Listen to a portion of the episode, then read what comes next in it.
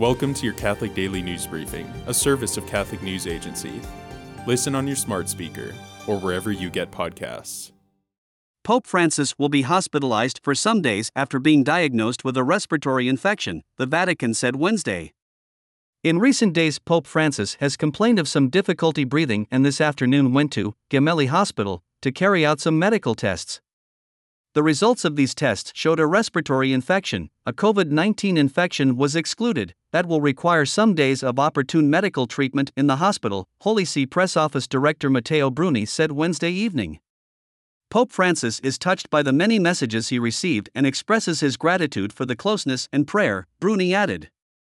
Bruni had issued a brief statement earlier in the afternoon of March 29 to say the Pope was at Gemelli Hospital for some previously scheduled checkups.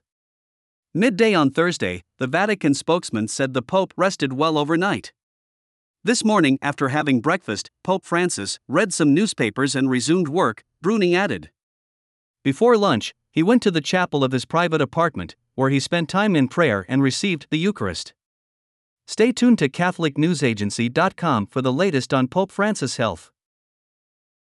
Jesuit Father Hans Zollner, an internationally renowned expert in protecting children and vulnerable adults from clerical sex abuse, has resigned from his position on the Vatican Safeguarding Commission.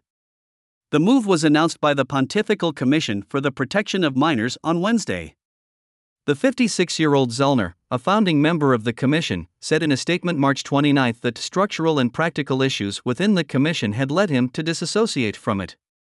In his statement, Zollner said he has grown increasingly concerned with the Vatican Safeguarding Commission and its lack of responsibility, compliance, accountability, and transparency.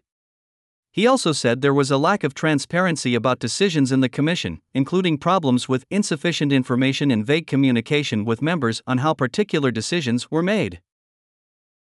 Forensic experts have identified a body found shot to death March 22 in Sinaloa State, Mexico, as that of Jose Noriel Portillo, alias El Chueco, who allegedly murdered two Jesuit priests and laymen last year. On June 22, 2022, in the Sierra Tarahumara, in the Mexican state of Chihuahua, two laymen and Jesuit priests Javier Campos Morales and Joaquin Cesar Mora Salazar were murdered in a church in the town of Cerocahui.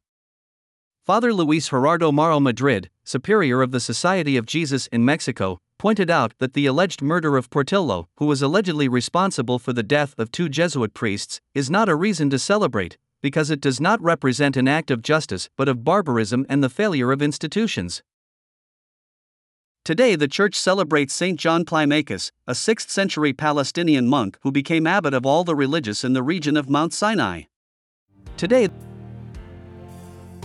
Thanks for joining us. For more, visit CatholicNewsAgency.com.